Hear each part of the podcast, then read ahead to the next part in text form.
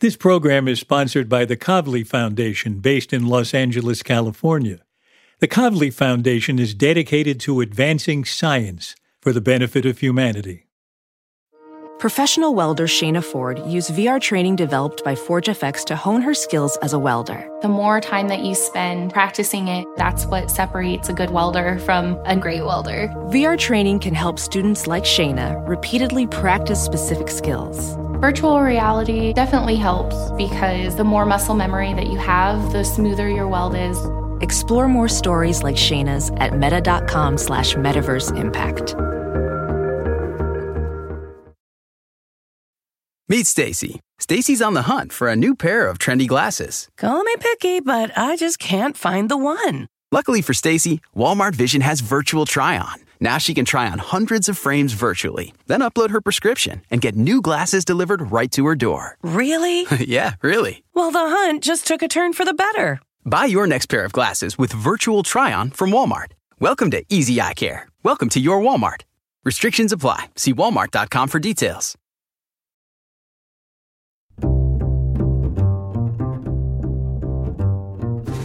I'm Alan Alda, and this is Clear and Vivid, conversations about connecting and communicating. There are people who are mosquito magnets, uh, and there's people like you, lucky people like you, that uh, you're either actively repellent to them or they ignore you. I think you're a lovely person, Alan, but but but you are repellent to mosquitoes. There was this funny hierarchy in the human race where it's a whole range from people who are actively repellent, who are very rarely bitten, and then people who are really bothered by them. You could be the most attractive person at a particular picnic and be the one attacked by the mosquitoes, but then maybe the next week you play tennis with someone who is much more attractive than you are, and then you will feel like the person who's being ignored. So a really fascinating scientific problem. That's Leslie Vosshall, whose lab at Rockefeller University in normal times is swarming with mosquitoes. She and her team are employing not only a room-sized machine to peer into mosquito brains, but also using pantyhose, yes, pantyhose, to solve the puzzle of why mosquitoes find us so desirable. The goal is to explore ways to make us all less tasty, and so to help protect us from humankind's most deadly predator. This is so great to be talking to you today, because while your science is fascinating, it's also fascinating science that everybody encounters at some point in their life, the subject of your science, especially the part where mosquitoes bite us. In the course of your research, how many times have you been bitten? Thousands of times. Thousands. And it's exactly why I switched to the mosquito, because I got tired of people seeming bored about what I used to work on. So everybody understands why it's important to study the mosquito. Everyone has been bitten. So we love it. We love our new experimental animal. What did you work on before? It was fruit flies before, wasn't it? Yeah, it was very esoteric. So how little Drosophila larvae crawl on plates toward synthetic odor is very boring. But by the time I would get two minutes in, people would be rushing to get a, ne- a drink at the bar to get away from me. So the fact is we are bitten, but I, I don't know if we all realize how dangerous mosquitoes are to humanity. You've called them the deadliest animal in the world, right? Yes, the, the Gates Foundation, which which has been generous funders of our science, put together this really beautiful infographic Uh, showing which are the deadliest animals, how how many humans are killed by sharks or rabid dogs or rhinoceroses or mosquitoes, and mosquitoes top the list handily. So, so mosquitoes are the biggest killers of humans because they transmit things like malaria and viruses like Zika, dengue, yellow fever, and chikungunya. So they're they're big killers. And uh, we have a luxury in the United States where it's kind of abstract for us. You know, mosquitoes are annoying, uh, but we don't suffer uh, the kind of morbidity and mortality that, that people in in the in the tropical world do. I get the impression from just being alive that some of us are more attractive to mosquitoes than others. For instance, I, when I'm gathering with people in the Virgin Islands sometimes when I've been on vacation. Everybody's been complaining, and I'm I'm fine. I'm I, I'm left alone. Is that my imagination, or is some of us uh, not attractive? It is not your imagination. So it's something that every citizen scientist notices, and it's been documented in my lab and many other labs. So there are people who are mosquito magnets, uh, and there's people like you, lucky people like you, that uh, you're either actively repellent to them or they ignore you. I think you're a lovely person, Alan, but but but you are repellent to mosquitoes. And it's funny, it's it's always very contingent. You you don't know if you're attractive or unattractive depending on the, the picnic group that you are. You could be you could be the most attractive person at a particular picnic and be the one attacked by the mosquitoes. But then maybe the next week you play tennis with someone who is much more attractive than you are, and then you will feel like the person who's being ignored. So there is this funny hierarchy in the human race where it's a whole range from people who are actively repellent, who are very rarely bitten, and then people who are really bothered by them. A really fascinating scientific problem. I loved the idea that this person told you that his or her mom was attractive and they would welcome her to their outdoor gatherings so she'd attract all the mosquitoes and keep, keep them away from everybody else. Absolutely, the most popular person at the picnic. It could be, you know, in the age of the pandemic, maybe it's a new employment category where you're you're invited to the picnics and uh, and you get bitten. So what that sounds is it? unethical, but yeah, what what what is what is it that makes us so attractive? Is it is it generally one thing, or is it a range of things? What it is is the smells that you give off. So that's that's the one thing that's a unique signature of of each of us. So we all generically give off body heat, and heat, mosquitoes really like warm objects. We all breathe carbon dioxide, and mosquitoes are really intensely activated. They get really crazy when they smell carbon dioxide, but but what differentiates us is the smells that we give off from our skin uh, that we often aren't aware of. So even, you know, if you if you sniff your wrist, Uh, you don't really smell anything, but if you give a mosquito just a little bit of a whiff of, of the skin of your wrist, they can be extremely attracted to it. So that, that's what differentiates the mosquito magnets from the mosquito repellent. What do we think produces those smells? Is it what we eat? Yeah. So what we and others have found is there's it's this fascinating ecosystem on the skin. So we're covered with bacteria, the, the microbiome is in our gut, of course, but it's also uh, our entire body surface is covered with bacteria that have this interaction with the skin. And the bacteria feed on us, on the, the sebum and the fat and the nutrients that are on the surface of the skin. And each of us has a slightly different garden of, mm-hmm. of bacteria, of course, a, un- a unique flora, uh, fauna on our skin. And, and, and that, that's what causes the unique scent. It is, of course, modulated by what we eat. So you know, if you eat garlic, you smell garlicky. There, there, there is this folklore that vitamin B, bananas, and garlic will influence mosquito attraction. There isn't a lot of science behind that, um, but it's very much in people's minds. That everybody tells me, you don't need to work on this anymore. We have figured it out.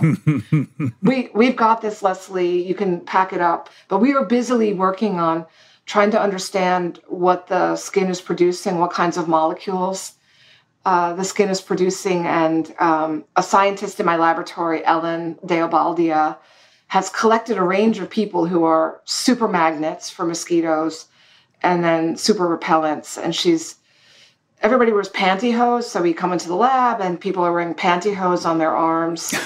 um, that she then has a team of people that cut the pantyhose into little squares and and then offers that to the mosquitoes. And you can then also offer that up to a machine, a gas chromatogram, a mass spectrometer that will sniff the molecules on the nylons and and try to tell us what are the mosquito magnets producing that, that makes them so irresistible. And, you know, I wish I had the answer for you today because everybody asks me, all my family members say, you've been doing this for ten years, where is our answer? Where is our mosquito repellent? Uh, and we don't have the answer yet, but um, I feel like we're making good progress. apparently were bitten only by female mosquitoes. What? Why is that? What's going on there? So most people are surprised when they learn that, and you're absolutely right. Only females bite, and only females drink our blood. And what's going on there is that the blood is used to make eggs. So uh, the mosquitoes that spread these diseases are not able to make eggs to reproduce, to make the next generation without the protein from blood. It's very sexually dimorphic, and we're fascinated by that, that the it's it's the same species, but the male and the female are so different. They, they smell the world differently, and they feed on different things. And do they have a predilection for humans? I mean, is the vast majority of their biting done on humans, or, or are they equally interested in other animals? Depends on the species. So the, the ones that are in the news that are killing people, they specialize on humans. So the malaria mosquitoes and the mosquitoes we study, Aedes aegypti, they prefer humans over any other animal. So even if you take a human that is like you, if I give my mosquitoes a choice of you, and any animal, they will always choose you. So we've taken the scent of dogs and guinea pigs and rats and cows, and um, they always prefer humans. And so there's a lot of thinking that, that the mosquitoes have evolved to live among humans um, because they can live really successfully among us. We always have water lying around so they can breed. And there's a lot of us, so we normally live in these large concentrated dwellings. And so we are a buffet that's available to them, mm. a smorgasbord available to them three hundred sixty-five days a year. There are other mosquitoes that don't care for people, but, but the ones that are dangerous specialize on us. When we use a mosquito repellent, how does it work?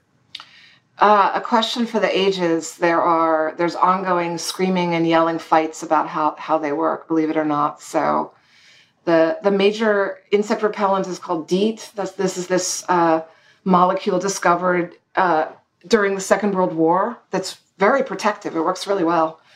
And uh, there's evidence out there that it confuses the insect sense of smell. This is our idea. Other people think it smells bad to insects.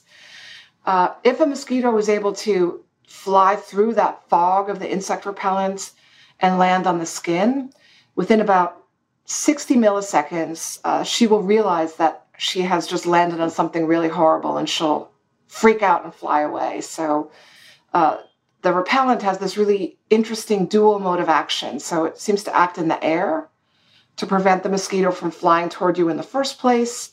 And if that mode of action fails and she actually ends up on your skin, she will never bite you because there's such a repellent effect of, of her touching The, the repellent um, on your skin. The ability of mosquitoes to evolve is very interesting, and I wonder if they're going to keep evolving out of our reach as we develop ways to combat them. I'm thinking of what I heard you say in a talk where you were talking about sleeping under a net works in some places, in some places it doesn't, and the reason seems to be evolution. Absolutely. These are animals with a really short life cycle, which means that you can very rapidly have evolution putting selection pressure on a population. So I found that to be such a terrifying result that bed nets had an enormous impact. The Gates Foundation and other nonprofits put in hundreds of millions of dollars and started saving lives. So malaria dropped from reliably about a million people a year to half a million people a year, in large part through bed mm-hmm. nets. And, uh, You know, there's there's always genetic variation in populations. So there were mosquitoes that were night owls or ones that really liked hanging out during the day, and you then rapidly select for those females that will bite during the day, and um, and then those prosper and reproduce, and and the ones that are really devoted to blood feeding at night kept encountering that bed net, weren't able to get a blood meal, they just disappeared, so they were deleted. And the only survivors then are the ones that just naturally enjoyed mooching around during the day and blood feeding. So, and that, that happened within a few years. You see the same thing with insecticides. So people have been working continuously on new ideas about how to kill insects. And there's always that zero point one percent of mosquito that doesn't care about your new fancy molecule. And the ninety-nine point nine nine percent die, and that zero point one percent is impervious and then takes over. So sounds like you have job security forever. We love what we do. I mean, I would love it. I would love it if uh, if science would put us out of business. But yeah, the mosquito, again, because she needs that blood. If she doesn't get that blood, it's over for her. So, uh, you know, I think it's an incredibly important force of evolution that, that they're going to beat us because they need our blood. You've been using CRISPR to edit the genes of mosquitoes? Yes, so we were, I'm proud that my team was the first to use CRISPR to genetically modify our species of insect, and that's been really powerful. So we so how can, does that work? What do you, in what way do you modify it, and what do you get out of a modification? Operationally, you, you make this magic cocktail of, of CRISPR, and you inject it into eggs. So you inject it into mosquito eggs, and then they grow up and become mosquitoes where we have done something. So we have a paper that was just went out last week where we made a transgender mosquito. We, we took away a single gene called fruitless. And what happens in those animals, which is the most amazing thing that I have seen in a decade, is that now the male mosquitoes become really interested in humans. Now, why, why would you do that? What would you learn from that kind of experiment? Good, good question. So, you know, the first and most important thing, we do it because it's cool. Because because, because you can. Because we can, because it's there. It's like, why, I ask why, why do mountain climbers climb mountains? Because it's cool and because they're there. And, you know, because it tells us something about how, how do you build a brain that hunts humans? Why, why don't males hunt humans? What's, what's wrong with the males? You know, what, how, how did they... How do they develop differently where they just don't care about humans? And so this single gene manipulation uncovers this whole world where we realize males can do it. They look like males, they, they act like males otherwise, but they've but there's been this little switch that's been turned in their brains where where they now like humans. So it does begin to tell us something about how you build a dangerous female mosquito that will bite people and spread disease. So is it possible to use that knowledge that you gained on the male to knock out a gene in the female that makes her do the same thing?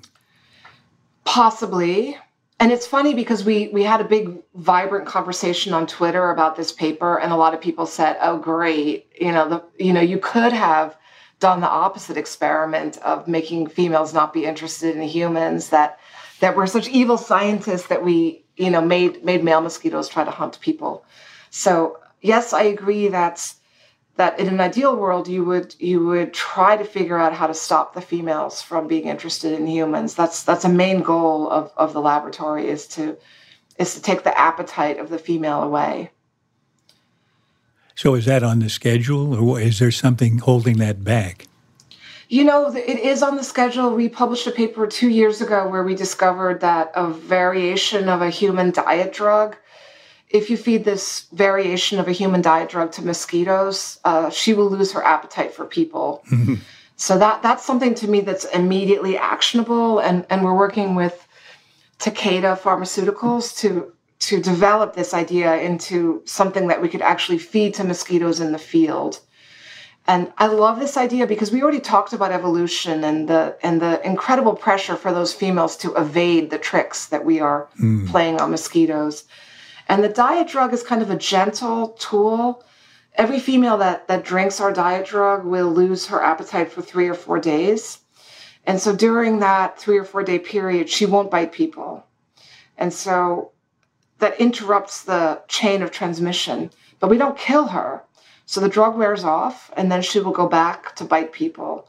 But so the important thing is that if enough mosquitoes take a break from biting, that we are actually able to have an impact on disease transmission. But it's not such a heavy inter- intervention that we end up selecting for females that are resistant to the diet drug. So mm. that's that's how I'm trying to put all those pieces together, that I think some of the ideas out there are using a really, really heavy hammer approach that the mosquitoes will evade.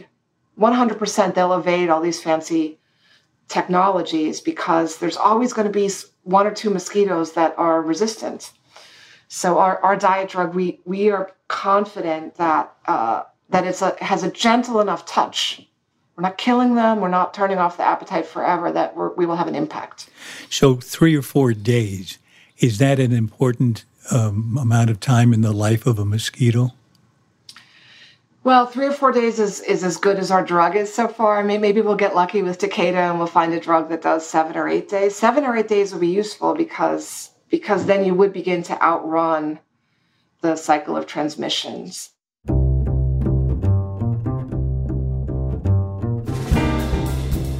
When we come back, I talk with Leslie Vosshall about how she can peer into the brains of mosquitoes, her brief but memorable turn as a movie actor, and why she so enjoys flouting the tired old stereotypes of women scientists. Our program is sponsored by the Kavli Foundation with a mission to advance science for the benefit of humanity.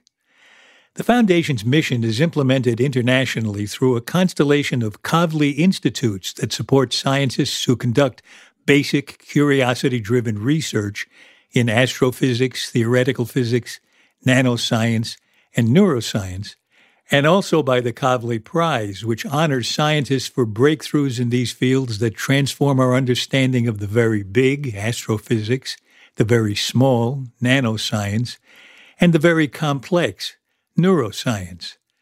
And the mission of the Kavli Foundation is also implemented by programs that support public engagement with science, enhancing how society encounters, interacts with science, and uses science in their daily lives. I want to thank all of you who have signed up to support Clear and Vivid on Patreon.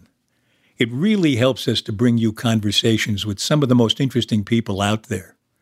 Along with our sponsors, you make Clear and Vivid possible. If you haven't become a patron yet, here's how it works. If you visit patreon.com slash clear and vivid, you can subscribe for as little as two dollars a month to get advance news about coming shows and get listed on our virtual wall of generous benefactors, and there's even a modest bit of swag. If you go for a higher level of support, there's a lot of fun stuff coming your way. Videos and audio clips of moments with our guests that were fascinating but didn't make it into the show. Bonus episodes of behind-the-scenes chat as my producer Graham Chet and I put the shows together. Plus, for our top subscribers, a monthly video conference with me. That's been a wonderful experience. I love meeting the thoughtful, engaged people who listen to our podcast. And I'll even record a personalized voicemail message for your mobile phone. If you'd like to know more, just go to patreon.com slash clear and vivid. And remember, you don't have to become a patron to keep listening to the show. You can continue to listen for free. But you can get an awful lot of fun extras if you do become a subscriber. And most importantly, your patronage directly funds our work with the Alda Center for Communicating Science. So join us at patreon.com slash clear and vivid.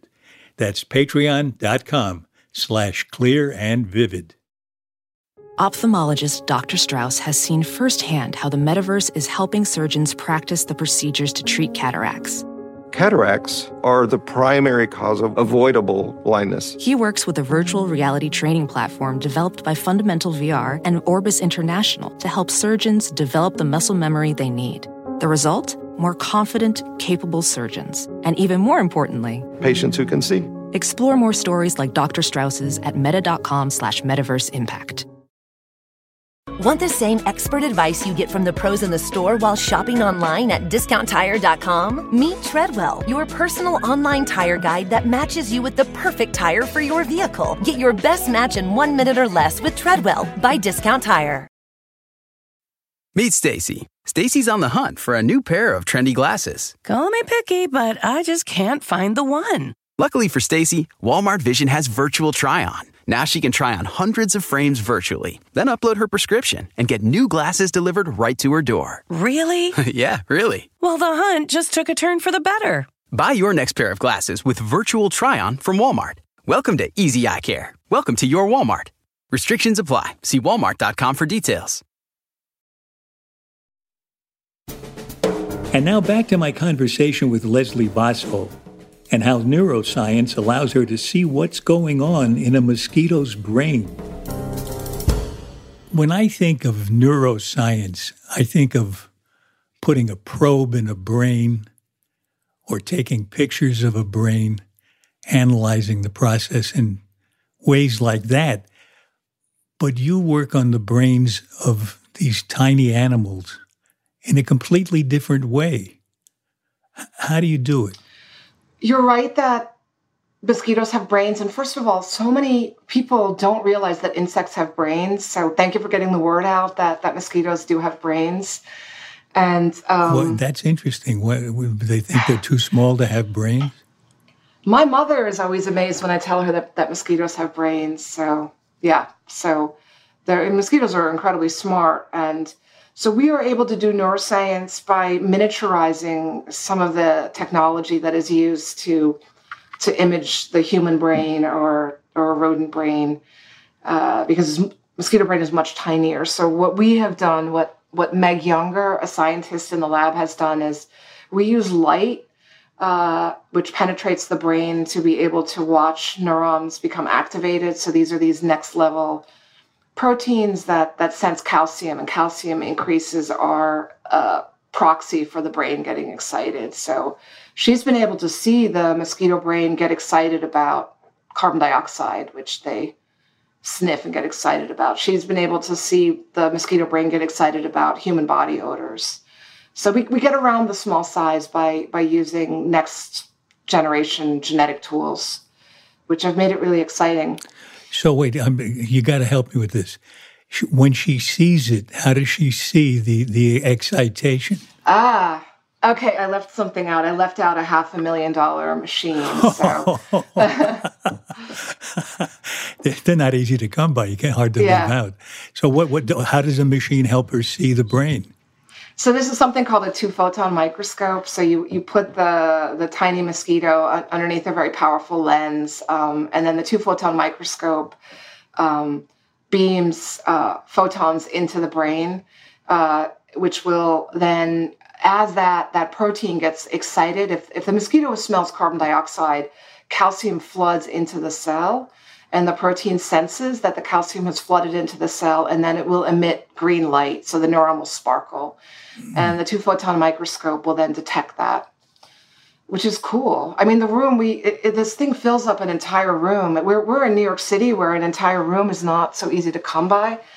Um, so it's like a whole Star Wars setup with lasers, and then and then at the center of it is this tiny, teeny, tiny brain. um, so it's a kind of a remarkable thing that, that the tools needed to see into a tiny brain are orders of magnitude larger than the brain.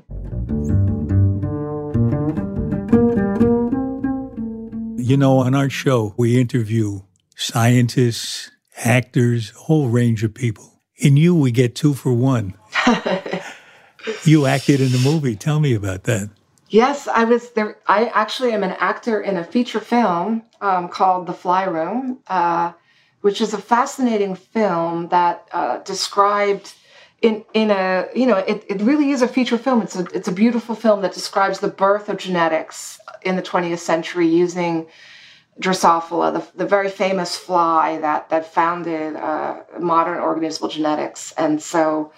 Um, It, I, I play a character um, that uh, named Edith Wallace, who was sort of behind the scenes. Her her job was to sketch. She made these beautiful pen and ink drawings of all of the mutant flies that were generated by this research group working at Columbia in the early twentieth century.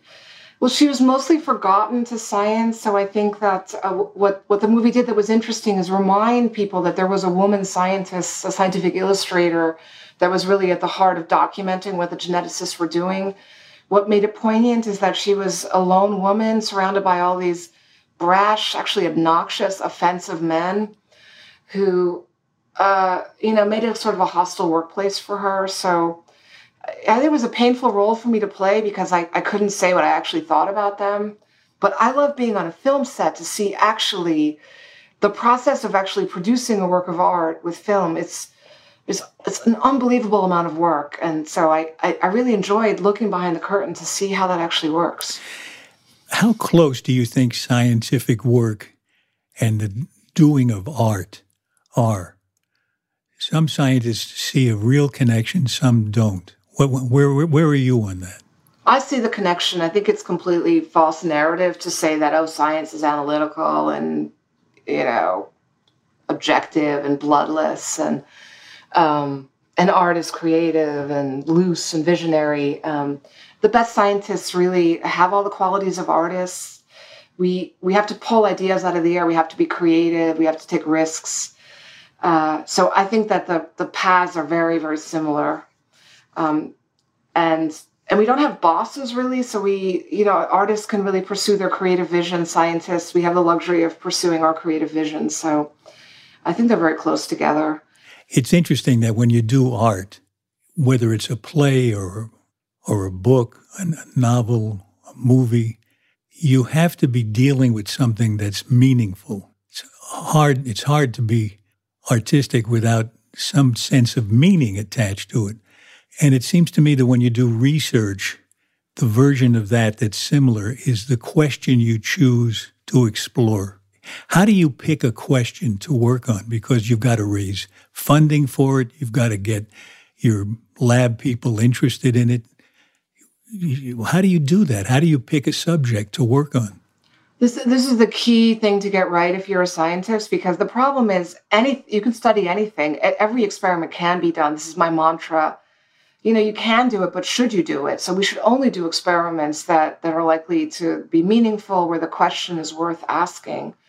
So this is why about a decade ago, I, I switched the research program over to the mosquito, because it was clear that they could use a few more people to pitch in to understand everything that we've been discussing. It was a field that didn't have a lot of people looking at it from the point of view of neurobiology that ended up being very fundable. So the Bill and Melinda Gates Foundation were very interested in looking at the behavior of the female mosquito, and it has been, it it sells itself, you know, this, the research program. You don't have to convince people that mosquitoes are important. Um, even so, we have to constantly intervene and ask ourselves, you can do this experiment, but should you?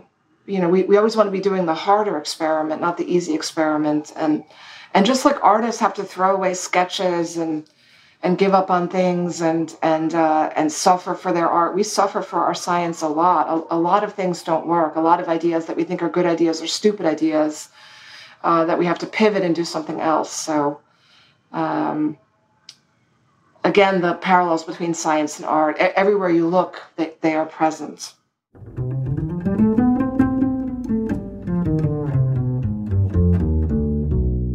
How did you get into the whole field of biology? I, I, I seem to remember you started as a dishwasher in a lab. How did you get from there to this? And how did you get there in the first place? Uh, so I got there through nepotism. I just want to admit it. So through nepotism, you became a dish. Well, it wasn't just washing dishes. You were watching, washing lab instruments, right? Flasks and things.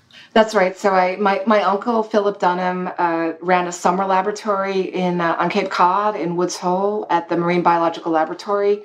And, and they needed someone to be sort of entry-level, picking up packages and cleaning glassware. And uh, and I did that, and then I got bored, and then they saw that I was curious and uh, motivated and pushy. Mm-hmm.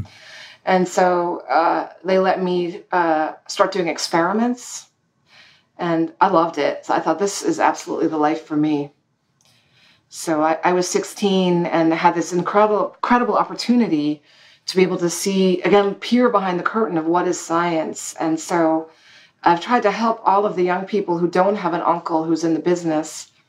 And so normally, on normal summers, the lab is full of high school students. So this was a really sad summer because nobody was in the lab, but we normally have about ten, ten high school students who are getting that first chance to do science.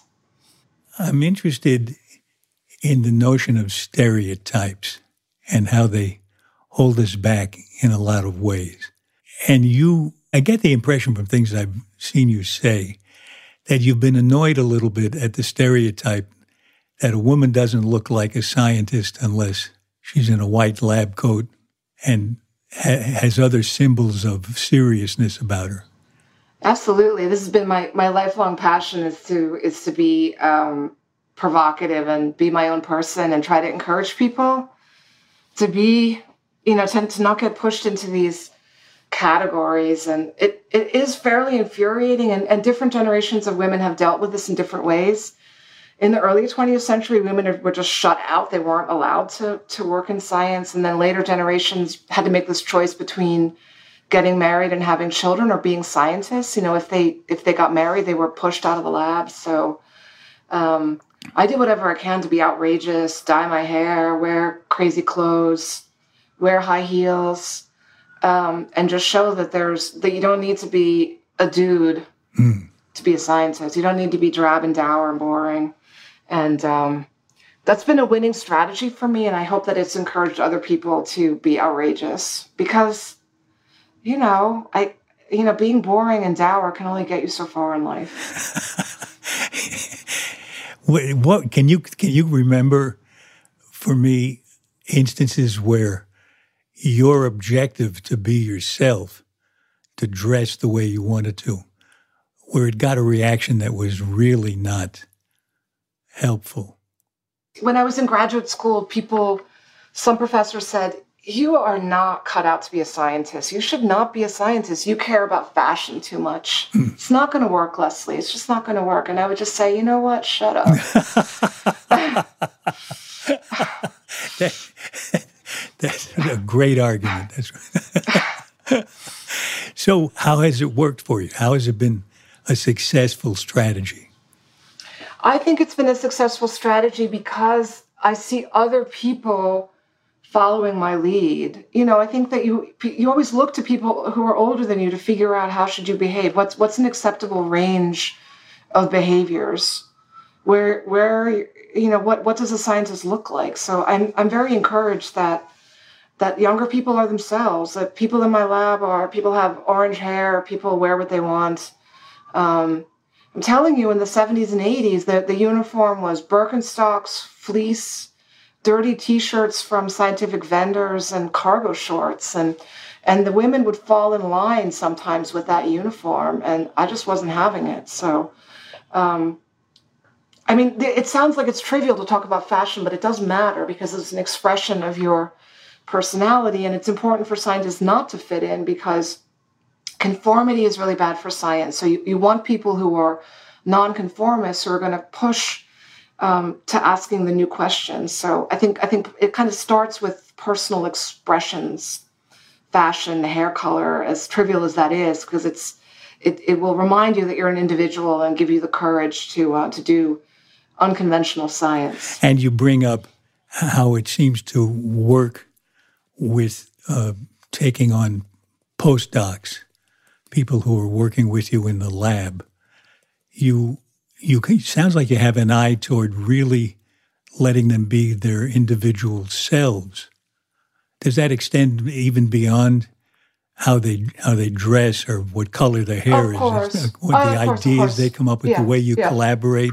How does it work? Yeah, absolutely. So I think the, the laboratory is only as successful as the brilliant people who work in it, the individual, the creativity, and again, by having a nonconformist laboratory, this means that I'm, I'm not really an authority figure. You, you need people to say, that is a really stupid idea, Leslie, or you didn't read this paper, you're not prepared. I, I need my people to be provocative and original. And we're, we're a very diverse and in, inclusive workplace. So we, we're, we're international, multi-ethnic, um, L G B T. So people can be their authentic selves. And um And I think that that is the secret of the success of the laboratory, that that it's not a top-down um, situation. I, I could hire many talented technicians, people who are very skilled at the bench, who would carry out what I tell them to do, and we would quickly become mired in mediocrity because I'm only one person. I, I need the twenty people in the laboratory and their ideas to, to push the enterprise forward. But that is really key. I think if you have a personality cult of a of a, a leader who, who is invincible, who doesn't listen. Just look at our country, mm. how how bad it is to have to have poor leadership. So and not listening at every level. Yes. Before we go, we always end with seven quick questions. And you're shaking your head. You know about these questions? I, I'm very nervous about it. Let's see. Okay, you should no need no need to be nervous because any any any answer, as long as it's authentic, is going to be a good one. First question: what do you wish you really understood? Why are some humans more attractive to mosquitoes than others? See, I want to know why him, some humans are more attractive to each other. That's another question for the ages. The next question: how do you tell someone they have their facts wrong? You have to make it personal, so you have to you have to for COVID, you have to you have to say, okay, let me break it down for you. This could affect you personally. This is this is how wearing a mask will affect you personally, so that you're not lecturing them. You you make it really real for them as an individual. What's the strangest question anyone has ever asked you? I gave a seminar for the members of the public at Berkeley, and, and a woman came up to me afterward, obsessed with this idea that, that her toilet is covered with microbiome of poop bacteria, and wasn't I upset about this, and won't my laboratory study poop bacteria that emerge when you flush toilets? After you talked about mosquitoes for an hour. It was a bit of a non sequitur, yes. How do you stop a compulsive talker? Uh, such an annoying problem. I, I make use of their visual cortex. People pay attention to motion. So I'll wave my hands. I'll do something to distract them and hope that it interrupts their train of thought. Oh, that's interesting. Let's say you're sitting at a dinner table when it was possible to do that, and somebody next to you was someone you didn't know. How do you start up a real conversation with that person? I usually will start with food, so I'll, we'll, we'll use the food as a starting point and try to understand, like, what's what's your favorite pasta, or what do you like to cook? Some sort of an opener that's that's related to what's what's in front of them. This, you know, hu- humans human socialization is so challenging, and we're all gonna forget how to do it. By the yeah. way, in in twenty twenty-three, we won't we will not know how to start conversations. Well, let, I'm let's worried. see if you've lost it yet. Rigatoni. Now, what do you what do you uh, do next? No, I hate reading. Oh, go. No, that's the end of the conversation. I'm turning to the person on the other side. Yeah. How could you hate rigatoni? So, it sounds like a, a left-right proposition. Yeah. What gives you confidence? Ah, uh, what gives me confidence? I, I use I use my clothing as as sort of an armor against the world. So, and I know that that will make people smile. So right now I'm wearing a sweater with a giant cat on it, where my arms uh, give the impression that my arms are the cat's arms. So, so just go, going out the door with crazy clothes gives me confidence. That's really interesting. I never heard an answer like that. Last question: what book changed your life?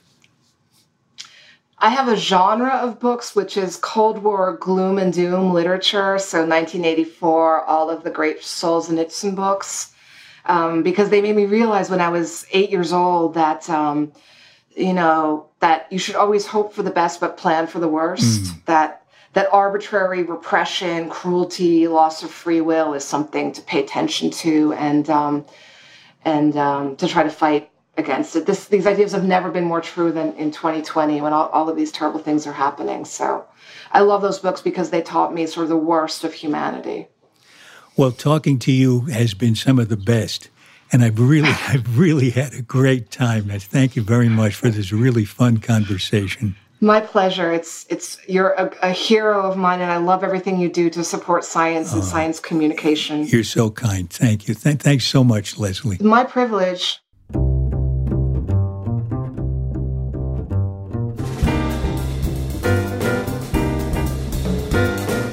This has been clear and vivid, at least I hope so. My thanks to the sponsor of this podcast and to all of you who support our show on Patreon. You keep Clear and Vivid up and running. And after we pay expenses, whatever is left over goes to the Alda Center for Communicating Science at Stony Brook University. So your support is contributing to the better communication of science. We're very grateful. Leslie Vosshall is head of the Laboratory of Neurogenetics and Behavior and director of the Kavli Neural Systems Institute, both at Rockefeller University. Regular listeners to Clear and Vivid may remember that she and a fellow researcher whose work she talked about, Ellen DeObaldia, were featured in our Women in Science special last October. You can find out more about Leslie's work at rockefeller dot e d u and check her Twitter handle at polyp one. This episode was edited and produced by our executive producer, Graham Chedd, with help from our associate producer, Jean Chimay. Our sound engineer is Dan DeZula, and our publicist is Sarah Hill. You can subscribe to our podcast for free at Apple Podcasts, Stitcher, or wherever you like to listen. Meet Stacy. Stacy's on the hunt for a new pair of trendy glasses. Call me picky, but I just can't find the one. Luckily for Stacy, Walmart Vision has virtual try-on. Now she can try on hundreds of frames virtually, then upload her prescription and get new glasses delivered right to her door. Really? Yeah, really. Well, the hunt just took a turn for the better. Buy your next pair of glasses with virtual try-on from Walmart. Welcome to Easy Eye Care. Welcome to your Walmart. Restrictions apply. See walmart dot com for details.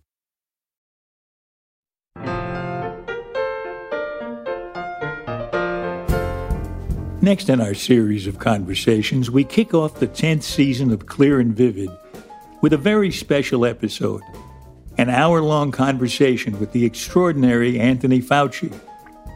We spoke last month at a live-streamed event hosted by Smithsonian Associates. It was the evening of a typical day for Tony Fauci, an appearance in the morning before a Senate committee that not typically turned a little testy, and an afternoon with the Coronavirus Task Force at the White House. And then our talk. Here's a moment from that talk. So the wearing of masks should be you take care of me and I take care of you, and not I'm in a vacuum, I'm going to do what I want to do. We've got to have that societal responsibility because we're all in this together, Alan. This is not something that twenty-five or thirty percent of the people can do what they want to do and think they're not negatively impacting the rest of society. You are. You may not realize you are, but you are. Doctor Anthony Fauci, battling both a deadly pandemic and some willful ignorance. Next time on Clear and Vivid. For more details about Clear and Vivid and to sign up for my newsletter, please visit alan alda dot com. And you can also find us on Facebook and Instagram at Clear and Vivid, and I'm on Twitter at Alan Alda. Thanks for listening. Bye-bye.